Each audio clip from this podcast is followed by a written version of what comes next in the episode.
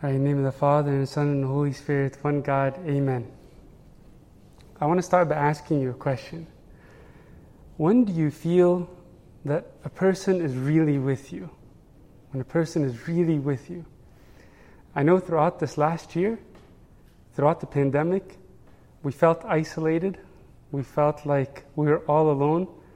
And even our closest friends didn't really feel with us, right? We feel like a person is really with us when a person is not just nearby, but when a person actually embraces us. That's when we feel like someone is with us the most. Okay? Today, we come to meditate on the titles Emmanuel, our God, and our King. Emmanuel means God with us. And for God to be with us means God is not just distant but close, close enough to actually embrace us. And we see Him in a position of embrace. We see Him in a posture where His arms are fixed wide open, His, his hands nailed to the cross, telling you, Here, I just want to give you a big, huge hug. this is what Emmanuel means that God is with us. St. Athanasius says, on the cross, Christ embraced both Jews and Gentiles, his right and his left, and reconciled the whole world to himself. That's the embrace that happens on the cross. That's what it means for God to really be with us, that He reconciled all of humanity to Himself. Okay? When we think of our God our King, it's more of this communal statement. Right? Emmanuel, God with us, our God, our King. It's not this exclusive path. There's no such thing as a Christian all alone on an island. Christianity is not an exclusive walk. Even the monks that live in solitude are not saved alone. They are saved in as much as they bring the world to Christ. They intercede for the world. They are physically alone in isolation, but their heart, their prayers, and their thoughts are with the world for our sake because they understand the sense of community. Okay? Henri Nouwen says salvation is personal, but it's not private. We can be damned alone, but we cannot be saved alone. We are saved in the body of Christ, the church. Okay?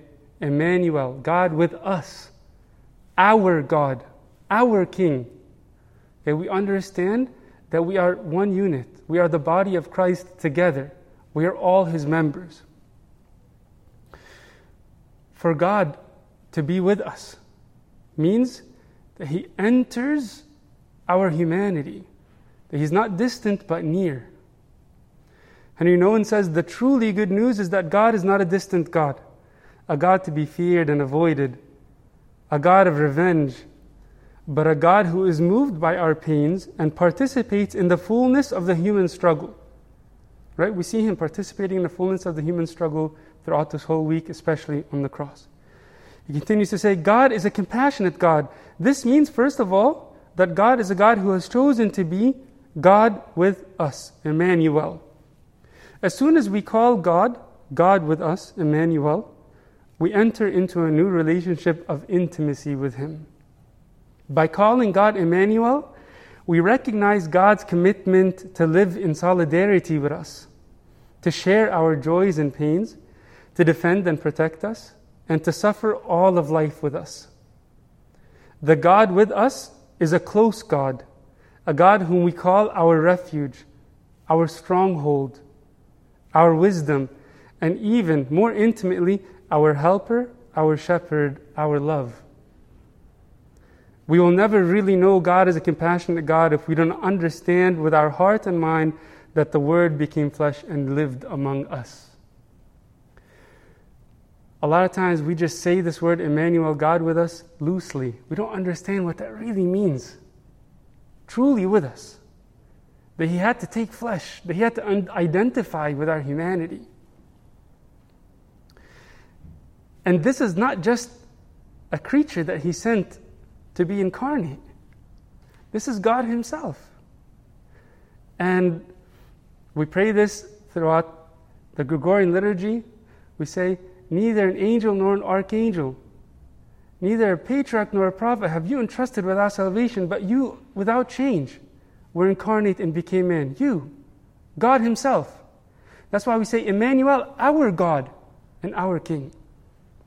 St. Cyril recognizes that this is beyond our imagination to the extent that we risk doubting this. It's so magnificent that he understands if you can't really believe it.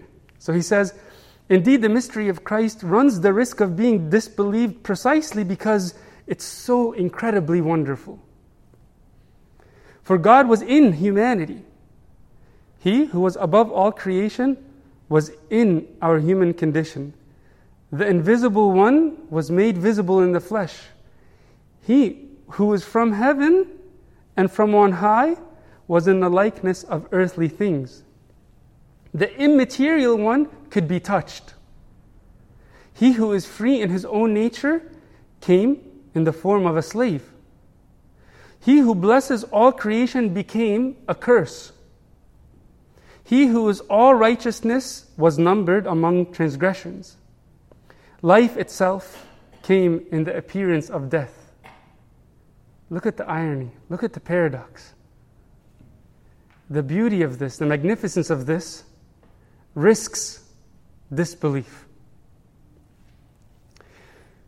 If you were to have an ID picture for God, imagine like you saved his number on your phone so that when he calls you, his picture pops up. what picture would you choose to be the embodiment of his identity, like the picture that identifies God. We all know it's the one that we wear around our necks, the ones that we see in front of the church. It's the cross. Right? This is like the essence of the way we identify God in his love for us and the way he cares for us. The cross, the cross itself. An interesting thing about this cross the way that he died is that he died fixated on the cross. Okay? He died in a fixed position. This embrace, his arms stretched wide open, was a fixed position. I was just meditating on this earlier and I was thinking about how, you know, a lot of times we see people die and maybe they're in some sort of activity, maybe they're moving or a car accident of course, some people die on their deathbed, even if you see somebody that's bound to their bed, but even in a terminal illness, somebody will still live their life and they'll move around until the very last minute in, in which they're bound to their bed. And you see that they're kind of stuck there. But for Christ, He's nailed in that position. What does that tell you? For Him to be nailed in that position means that that posture is fixed. Nothing is going to change that. That means my embrace for you is permanent. God with us means I am with you permanently. This position, this posture of my arms being stretched out, is a position that will not change. And they told him, if you're truly God, if you are God, and that's the title that we're giving him today, then come down from the cross. He said, No, I'm staying in this position. And this is going to be like my ID picture forever. Because I want humanity to know that my arms are permanently fixed in this posture. That I'll always have my arms wide open for you. No matter what we've done, no matter the sort of past we might have had, no matter the mistakes that we've made, we walk into the church and you'll see his arms in the same position. Right? And this is the way Christ modeled himself in every parable. Right? The prodigal son goes back to his loving father who didn't punish him but embraced him. Right? This is what we see on the cross. Now, for Christ to be fixed in this position. And by the way, not just fixed comfortably, not just fixed in luxurious attire. Forget luxurious attire, maybe just a shirt. no, but fixed naked, humiliated in this position. This tells you that for Him to be with us, for Him to truly identify as God with us, means for Him to be vulnerable. God, who is Almighty up here, the Pantocrator, chose to be vulnerable. That's an insane idea. We think of God as impassible, right? In His divinity, nothing can harm God, nothing can touch God. But His incarnation allows Him to be affected. The word vulnerable in Latin comes from vulnus. That word literally means wound. Okay? So vulnerable means woundable. To be able to be wounded. And this is exactly what we see in the cross Christ wounded. And this was the first thought on his mind when humanity fell. Right? Whenever Adam and Eve ate from the tree, and then he's going to talk to both of them and the devil and tell them about the consequences that are going to come, he first goes to the devil. He goes to the serpent and he says, On your belly, you will crawl for the rest of your life. And from the seed of the woman, he will crush your head and you will bruise his heel. You will bruise his heel. That seed is Christ. He will be bruised, he will be wounded. And trust me, we think of God as untouchable and we think of Him as this mighty creator. But in the cross, we see someone who is woundable, someone who is humiliated, putting himself at the disposal of his own creation. The fathers explain it in a way that he becomes a toy in the hands of his creatures.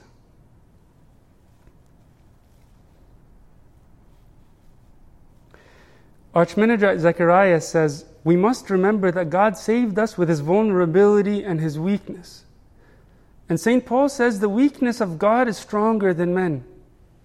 He preferred to come in this world weak and vulnerable, and he saved us with his vulnerability, with his humility, having humbled himself to the end having gone down beneath everybody in order to raise everybody up. When we're praying and praising God and saying, Emmanuel, our God, that's what we're saying. And we're saying that in front of the cross, right? So we're identifying with His love. We're praising Him for the extent of His compassion for us that he was willing to be vulnerable for our sake.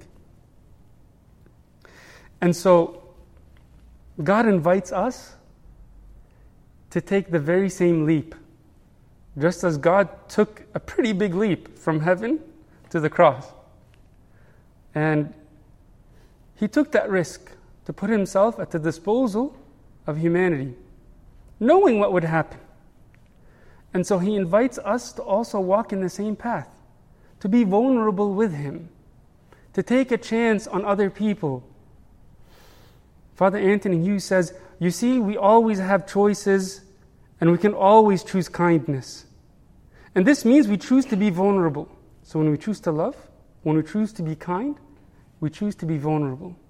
He continues to say, Such goodness is risky. Of course, we're not in control of how people will respond, and yet, if we're willing to take the risk, we will find, we'll discover what it means to be in sync with God. That's when you'll be in sync with God. When you walk this path of vulnerability. And it means you will be wounded. You're letting your guard down. And what more of letting your guard down can we find except in the cross? C.S. Lewis says it's not possible to love without vulnerability. He says, to love at all is to be vulnerable. To love at all. He didn't say to love like God or to love with great magnitude. No, he says to love at all is to be vulnerable. Love anything and your heart will be wrung and possibly broken. If you want to make sure of keeping it intact, you must give it to no one, not even an animal. Wrap it carefully round with hobbies and little luxuries. Avoid all entanglements. Lock it up safe in the casket or coffin of your selfishness, but in that casket, safe, dark, motionless, airless, it'll change. It'll not be broken, it'll become unbreakable, impenetrable, irredeemable. To love at all is to be vulnerable. And so we see how this even happens with pets in our life. Right? Just a couple of years ago, I was talking to my boss. I know he had a, a pet a long time ago and he loves animals. And now he doesn't have an animal, but he loves dogs. And I asked him, like, how come you don't have a dog? He says, I can't bear the pain of losing another dog. Because when I was younger and I lost my dog, it just broke my heart. That's whenever we allow a dog to impact us, when we open up our heart to a pet. What about our brothers and sisters? What about our own family? Right? And the people that we consider our enemies are in the image and likeness of God. To open up to others is to put our life in their hands, to be at their disposal. That's what it means to be in sync with God. And so, when we think about the ultimate expression of the vulnerability, we say that it's the cross, right? Ironically, we call this cross the throne of God. Now, if you think of a throne, it's no place of vulnerability, right? It's where a king sits with his chest popped up and he just snaps his fingers get a drink or food or whatever. All the servants are at his service. Okay? In Good Friday, we sing a psalm called Pekethronos. Okay? And the words of the psalm is Your throne, O Lord, is eternal, everlasting. Okay? And it's like a 10 minute psalm. During the hymn, you're thinking, wow, this song is eternal. like it's just not going to end. Right? But we're meditating on the cross, which is the throne of God. Right? This is where he's enthroned. This is where he was mocked. This is where we say a sign was posted and written on the sign, the King of the Jews. Right? Even though it was placed in mockery, but this is where he identified as a king. Before that, they clothed him with a purple robe, put a reed in his hand, and placed a crown of thorns on his head. All in mockery, but what did it really reveal? The extent of his real kingship. Okay? We spoke about glory and majesty a couple of days ago, so I won't spend much time on the title our King. But this deserves a little bit of attention. That when we say Emmanuel, our God, our King, we're saying that this King is seated upon this throne right here. Nothing is more paradoxical than that.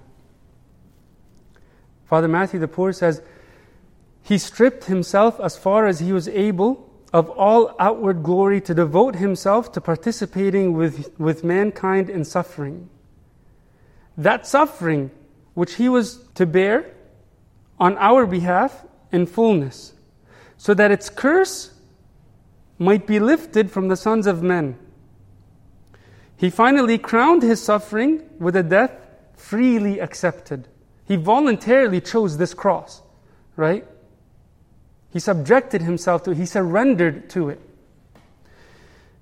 He finally crowned his suffering with a death freely accepted as the payment of a debt and a punishment on behalf of all the sinners of the earth, so that through his death he might win their acquittal.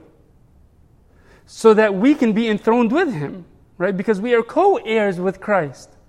An heir is the one who receives the inheritance, the riches, the glory that belongs to the Father. Okay? So that means where he reigned, where he is seated, where he is enthroned, is the place of humiliation. It's the place of pain. It's the place of afflictions. Okay? Now, his disciples didn't understand this. And I'm sorry to say, a lot of us today still don't understand this. Even after he was crucified and resurrected, and he's hanging out with them for a few days before his ascension, in Acts chapter 1, they ask him, Will you at this time restore the kingdom to Israel? Like, like we're waiting for your enthronement. they missed the cross. They didn't understand that this was his enthronement. A lot of times, we're waiting for the glory to come, right? We're waiting to enter into that kingship. But we are co enthroned with Christ in as much as we are crucified with Christ, in as much as we are humiliated, in as much as we are afflicted, in as much as we are abused, in as much as we are wounded, and in as much as we surrender our hearts to Christ. The only one who recognized his kingship and actually asked to be remembered in his kingdom was the one who was crucified along his side the right hand thief. How ironic is that? The one who recognized the true kingdom was the one who was crucified. Listen to what St. John Maximovich says. The apostles wavered in their faith in Jesus as the Messiah because they anticipated and desired to see him an earthly king in whose kingdom they could sit at the right and the left hand of the Lord. The thief understood that the kingdom of Jesus of Nazareth, despised and given over to a shameful death, was not of this world. And it was precisely this kingdom that the thief now sought. The gates of earthly life were closing after him, and opening before him was eternity. He had settled his accounts with life on earth, and now he thought of the eternal life. And here, at the threshold of eternity, he began to understand the vanity of earthly glory and earthly kingdoms. Remember, his whole life was spent stealing, right? He wanted riches, like he wanted to live in luxuries. But he understood that this was all vanity. He recognized that greatness consists in righteousness, and in righteousness, blamelessly tortured Jesus Christ, he saw the King of righteousness. The thief didn't ask him for glory in an earthly kingdom, but for the salvation of his soul. He didn't ask to sit at the right hand or the left hand in his kingdom, the same way as his disciples asked. But conscious of his unworthiness, he asked in humility simply that he be remembered in his kingdom, that he be given even the lowest place. This is why Christ was born. He was born as a king. Even the Magi, when they were looking for him, where is he who is to be born king? Right? When he's having this dialogue with Pontius Pilate and he questions his kingdom, he says, My kingdom is not of this world.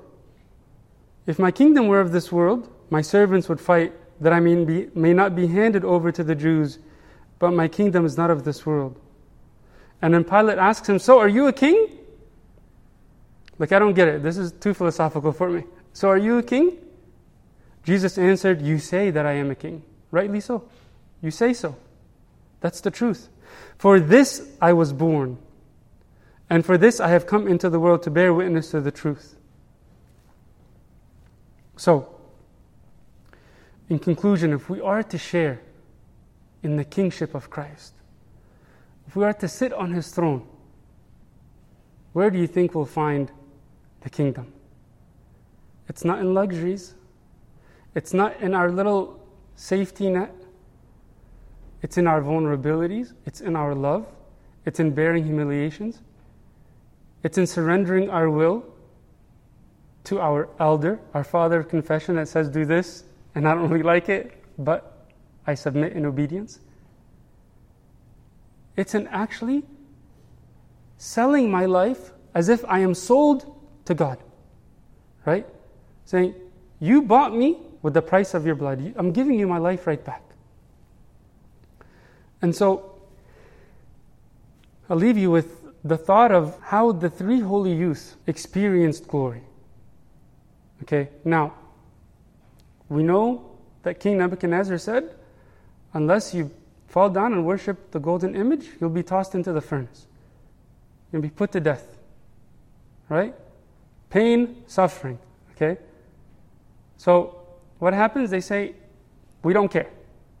Let death come. We'll be humiliated. Okay? Now, as soon as the servants take them to throw them into the fire, what happens to the servant? The servant is burned and killed. Like this was no joke. This was like the fire of all, all fires.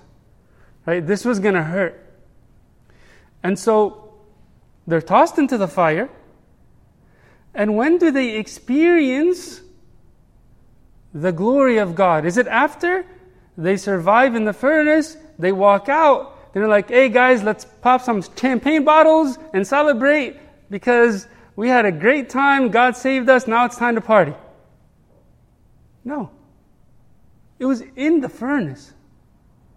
Think about that. It was in the furnace that they saw Christ face to face. For them, where was the celebration? In the furnace, in the fire. Where was the kingdom of God experienced?